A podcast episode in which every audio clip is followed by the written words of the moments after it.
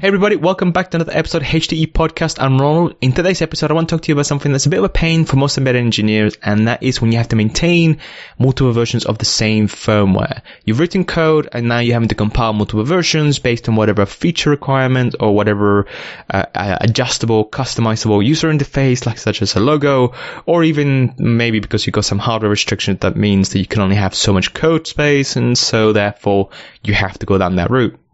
Now, I'm not saying it's a bad thing to be in a situation, or I'm not saying it's a bad thing to decide on a project to go down that route. I'm just saying that in some situations it makes perfect sense and in others it doesn't. So I'm hoping that in today's episode serves as a kind of guide to better, well, to help you make a better decision as to whether you do want to go down the road of making or maintaining multiple versions of the firmware or not. I'm also going to try and cover some of the things you could do to make the situation easier. Um, because I'll be honest, when it comes to software, there's loads of automated tools that you can use to compile your code and maybe spit out 30 different versions. But when it comes to actually taking that firmware, loading it into hardware and keeping track of them in the field and finding out who has what firmware and so on, there isn't necessarily the best tool for that. And so I just want to give you some guide on to that anyway, and possibly hint that you might be worth you spending some extra time writing programs, or at least, um, at least some app that makes the job a little easier, not just rely on Excel for stuff like that. So, or at least some, um, well, yeah, table setup or whatever it is. Anyway. So let me kind of be honest about one thing. The reason I'm doing this episode is because recently I've had to go back to a project that I worked on many moons ago. And in that project, uh, the decision was made that we'll just compile based on whatever language or whatever feature the client wants, uh, well, the end client wants. And it's fine because originally when I was involved with it, the idea was to have maybe four or five different versions. And that's, you know, that's, I don't think that's too far fetched to kind of do, deal with. But when I left, and I come back to work on that project again. Uh, turns out that sales had other, mi- other minds, and now there's like 30 or 40 different versions. I can't really say because I'm still waiting to get all the information that I need. But anyway, it's a pain, especially when the issue it, you're finding with some of the firmware is on some but not others, and you kind of now have to run all your tests 30, 40 different times to verify every single one of them. It's annoying. So just yeah, that's the reason I'm doing this episode. I'm kind of hoping that anybody who's new to embedded electronics, it's aware the effects if you do decide to not actually, well, if you decide to go down the route of maintaining multiple firmware and not really see the full extent. Um, in my case, uh, what engineering wanted to do and what sales wanted to do didn't really kind of sync or it didn't really know, it wasn't really defined enough and so therefore my decision probably would have been completely different if I realized what the final outcome was going to be but anyway we all make mistakes, mistakes, and we all wish. Well, to be honest, we, we all end up going back to projects and wish we made things slightly different, or slightly, or changed this here and that. So, anyway, so it's not new. So, with regards to maintaining multiple versions of the firmware, let me give you a couple of situations you might be faced with, whether you want to do it or not. And again, like I said, not every situation is a bad. You know, not every situation is bad for going down the route, and not every situation is good. So, hopefully, like I said, this serves as a good guide.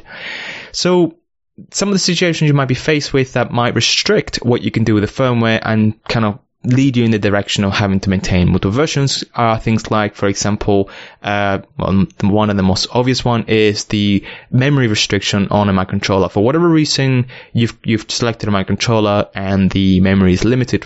So maybe you chose a particular microcontroller because it has a particular peripheral that you want to use. Uh, maybe it has some advanced CAN or advanced Ethernet port that you really really need for this particular project, and so therefore you have to use the micro. But unfortunately, the micro doesn't have enough memory to run your program. Or it could be something as simple as the fact that you've, you've joined the project and the project has evolved throughout time and you have no choice but to work with the existing uh, setup. And unfortunately that might mean again, uh, limited memory. Or you might be in another situation, for example, where um, you are trying to keep the cost low, and so you don't want to spend too much money on a micro and all the other peripherals or whatever extra requirements you might need that might make the uh, swapping between peripheral, uh, swapping between features easier. Now, so that's memory, and that could, you know, the obvious one is if you don't have enough memory space to implement all of the features that you want. But maybe the other one could be hardware restriction, maybe the BOM cost. Maybe you do have a microcontroller that has enough memory to implement all the features that you want, but you don't have uh, enough money or there's not enough uh, money allocated to the project to add things like dip switches or switches or maybe maybe even the location where the hardware is going to be placed restricts on who can enable and disable things. For example, you've got a board where it's going to be placed like 200 miles from where you're based and rather than you having to travel 200 miles every time you want to enable or disable a feature, maybe it just makes sense just to send somebody a firmware and let them lo- load it up or something like that rather than trying to get somebody to go to the hardware and open up the case and get inside and flip some switch. Well, then again, that doesn't make sense because you could just, if they're gonna be, if they, if they're gonna have to connect and load some firmware, or maybe actually thinking back about it, let's think more, more modern stuff, uh, like Internet of Things. You've decided to put a little widget that meshes some sensor out there and it's already connected to the internet. So you can just load firmware to it and it'll be easier to do that rather than just to send somebody out there 200 miles and flick a switch or hit a dip switch or shine some light or whatever, whatever new peripheral sensory feature way of programming it. Shining light, though, sounds kind of like an interesting way of programming or, or enabling and disabling features. Anyway, so maybe that's a restriction. You can't add extra hardware to it. Maybe the location is a restriction, so therefore it makes more sense for you to implement firmware changes as, opposed to uh, implementing the features, uh, adjustable features elsewhere. Uh, I mean, let me give you, let me kind of expand that a bit more because um, I'm kind of liking the flow of that a bit. So, for example, you've got a hardware, you put it out 200 miles away, and you want to be able to reprogram it. You happen to have an SD card attached to it. Therefore, yeah, okay, put a file in there. Maybe let's go to settings maybe the cost restriction from having to use an SD card, or maybe the SD card are unrobust and reliable enough for you to use out in the field, and therefore you can. Anyway, I think I'm kind of really kill this cat here. Well, no, I'm saying that you should kill cats, but I'm really butchering this resistor here, so we'll leave it as it is. So that's one possible thing. Maybe the hardware, again, it's the restriction. Or maybe there could be a legislation or standard it's not unheard of. Maybe you've got something like ATEX where it says, okay, this firmware has to be locked in place and can't be changed. And so therefore it, it makes perfect sense to implement all the features you need and it, it's you know it's locked down and you don't want somebody to go in there and start making changes so you have to hard code all the settings for example or whatever other standards. maybe that's the restrictions. Uh, I think most, most, more often than not tends to be to do with the uh, memory restriction. You've you've worked in a project, the project's been going for a few years, been out there, and suddenly new features get added because project involved, and therefore you run out of memory, and therefore it makes more sense at that point to just stop um, trying to implement everything into a single firmware and just release multiple versions of the same code, assuming you couldn't optimize and try and squish that extra byte in there or so. So anyway, so the, you know, there's those are possible situations you might be faced with, and you know, it it's it's perfectly normal to be in that point. It, it's it's it's perfectly fine. I mean, hopefully you're in a situation where you can decide right from the beginning what you want to do with the hardware and make it as flexible as you want to. And hopefully you don't get stuck on that in the near future. But you can't really just say that, that every project is going to relate. You can't just, in every project, oh yeah, let's avoid having multiple firmware and let's just make sure we always whack as much memory in there, an SD card and, uh, you know, some massive amount of memory in there just to make sure that we always have enough space to implement everything. Project evolve. You have a project and maybe you've got a board that's gone out in the field, like I just said, that you know, you can't make changes to, and maybe you have to update the firmware, in which case you might not have a choice but to implement different versions. Now, with regards to um, features that you might want to implement that might, you know, might force you to have multiple versions of the same code. A good example is like language packs. Imagine you got yourself a little widget with a screen with a user interface that's going to go to a particular part of the country or, a particular part in the world um, you want to be able to adjust different languages and you don't have enough memory to implement every single language in the world. It makes no sense to support every single language or at least have a, well, a text file for every single different combination you might have. It might not make sense. Um, you might not be as fortunate to be able to do that, in which case it makes perfect sense to compile the code based on which region it goes. Um, but in some cases, it might be things, something as, uh, something, something as simple as the sales team has come back and they say, we need a way to lock these features down so only certain people can have it and we must make sure that they can't get it, get in at it and, you know, hack it apart. I've, and I've worked in industries where you do have to actually worry about the people that are going to get the product end because they do have the technical skills to go in there and start flicking around and messing around with stuff. And you do want to make sure that the product is safe for them to use. And it might not be something as malicious as say, oh, I'm going to make sure they have to pay for this particular feature. It might be something as simple as say for an ATEX product that if they enable a particular feature, it might make the product unsafe. Uh, in which case, do the right thing and make sure they're aware of that. So let them decide. But in, in, all honesty, though, when it comes to things like ATEX, um, you've as long as you put out the product there and you've done everything that your standard required you and you've been approved for that, then yeah, fine. If some some user decides to take an axe at it and use it in a way that it shouldn't be used, uh, for whatever reason, decide to hack things up, then obviously that's a different problem. I'm completely going off topic here. Now, the thing, the issue I tend to have with maintaining multiple ver- versions of the same firmware and I'm kind of moving away from situation you might be faced with is the maintaining side of things. I know that sounds obvious. It's it's the fact that if you've got multiple versions and you have to start debugging each one of them, that's the bit that's a bit of a pain. And as I mentioned, it when it comes to software and maintaining different uh, different programs, then there are tools that you can do to do that. There's there are tools uh, when in the open source community. There's loads of tools you can use to automate the process of compiling and releasing and keeping track and enabling and disabling and you know there's loads of tools for that, but when it comes to physical firmware, well, not physical, but getting firmware in, in a physical hardware, make, making sure that some have that firmware, not others, and so on, and providing the means to enable and disable those features, it's a different kettle of fish altogether. It's a different task that you have to deal with, and it's a pain. And that's the bit that I feel that some people don't tend to think twice of. They just assume, oh, I've got a bootloader, which just load the firmware and off it goes. Yes, but how do you how do you go and make sure the right firmware goes to the right hardware? That's the bit that's the pain. Yeah, I mentioned at the beginning that actually debugging is a pain. That's also a, a, a, a bit of an annoyance to deal with. But there are, once you've got yourself a workflow, it might not be too bad. For example, let me take a step back and just kind of deal with, deal with the engineering side of things, and that is compiling and having those firmware. Compiling code, it depending on which kind of compiler you're using, you, it can be as simple, something as simple as writing a script that automatically adjusts the features, recompiles, and generates and allocates the firmware in the right location. So, for example, if you're using an STM32 um, micro, and you're using the open source ARM GNU uh, compiler, then it's very easy for you to just give the source code, headers, and basically say, right, include this header. If you're this particular product, include that header if you're in that particular product, and then the output put in this one for this one, and the output put in that one. And then you can even go as far as actually in scripting, well, use the script to, to modify the, the, source code to add and enable features. If you want to go even as far as that, it can be done. If you know Python, JavaScript, or whatever language, Ruby that you got, you can make changes to the to the code dynamically, and it makes the job easier to, ma- to maintain as far as that. And you can even go as far as even including things like revision and control into your uh, automation process. So compile. Um, move the files to a particular location, and then once you've done that, then commit the changes, and that way it's all there, permanently safe, ready to go. And then whichever external system you've got. Imagine you've got, I'm kind of picturing here, by the way, uh, Internet Thing widget going out there that constantly checks see if there's any, any new firmware to deal with and basically just checks, checks the Git uh, repository. There is a new firmware, download that, uh, program itself and off it goes. So you can do that and that's, you know, an easy way to kind of do, deal with that. But not everybody has internet connections on their devices when they're miles away not everybody wants to have internet connection on their widgets.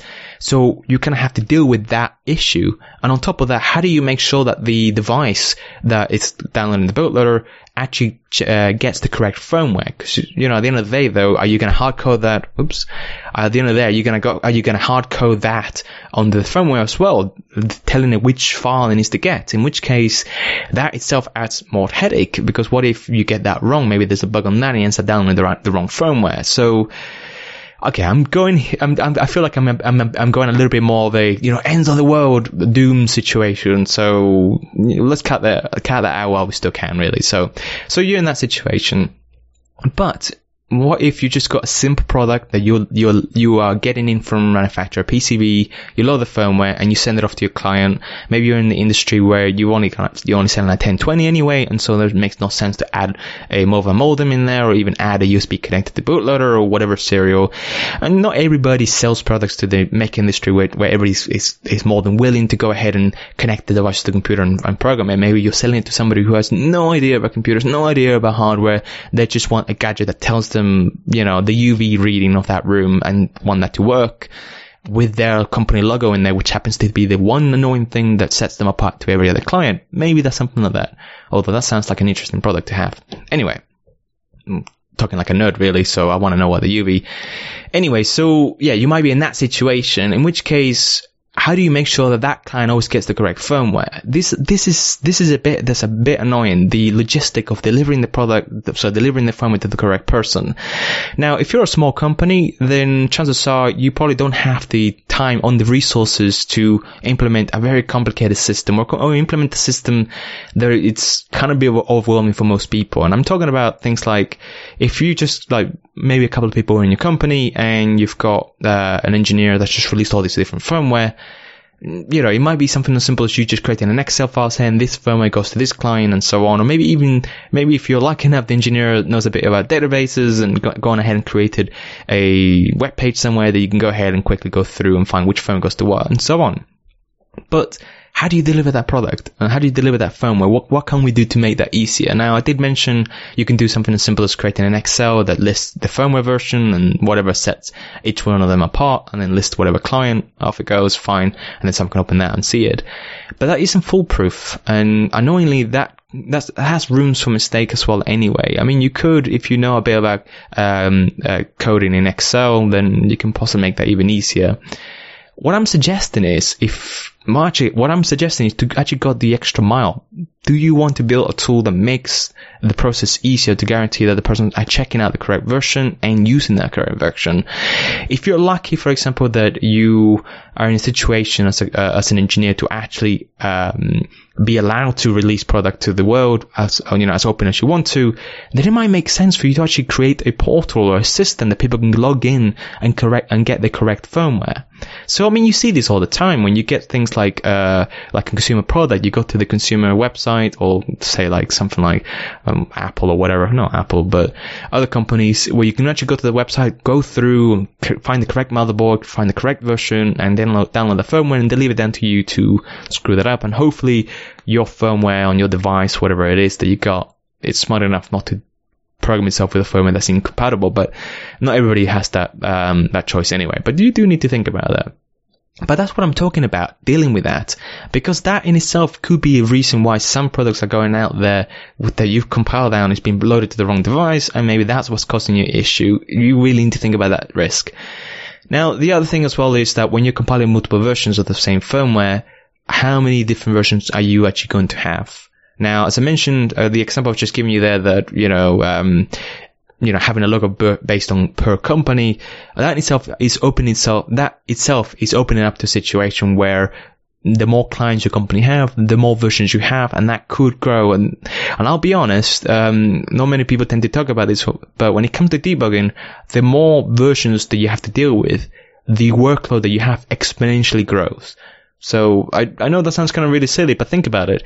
If you have two versions to maintain and to check and run all your tests on, that's twice as much work. When you have three, see what I mean? Exponential. It does add up. So the point is though, think about that as well. So are you willing to spend that time debugging each and one of them anyway to get to the final product and make sure that each one of them is working? Do you want to be doing that? And are you willing, uh, are you willing to get to that point? Now, that's where you possibly need to start thinking about uh, how do you go about testing and automa- automating that process?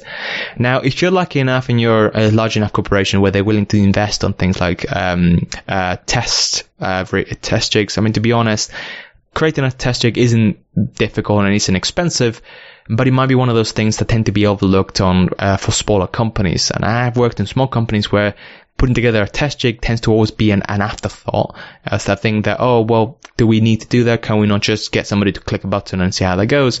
In which case, that's, you know, that's fine. But personally, if you've got the time and the resources, I would definitely go and design that into your product as you're doing it. But that's going too far with that anyway. So yeah, maintaining different multiple versions is a pain. Now, when you do want to do it though, it makes perfect sense. If you're in a situation where you can easily deliver the product without having to constantly worry about who's getting it and who isn't getting it and who's going to get the right firmware and debugging it, then it makes perfect sense. Now, in the situation where you're joining in uh, an existing team and you have an existing product that you can't make changes to, maybe some requirement means that you can't make changes to the hardware, then chances are you're going to get a situation, situation where you have to deal with that. And hopefully it might be further, further down the line than anything else, but I would definitely start planning that. Start assuming that this product, which is locked and can't make any changes to, will be in a situation where sooner or later people want custom firmware. And people pay for that. And be honest that for a salesperson, that's a really awesome situation to be in. As far as they're concerned, if they're, if you can make a slight tweak to the, to the firmware and they can add, uh, add and add more to the cost, then brilliant. They're happy with that. And so don't assume that just because the product that you've designed is quite flexible and ready to go, isn't ever going to be in a situation where you may have to evolve the firmware further down the line or even make changes to the, to things look. Then, you know, think about that.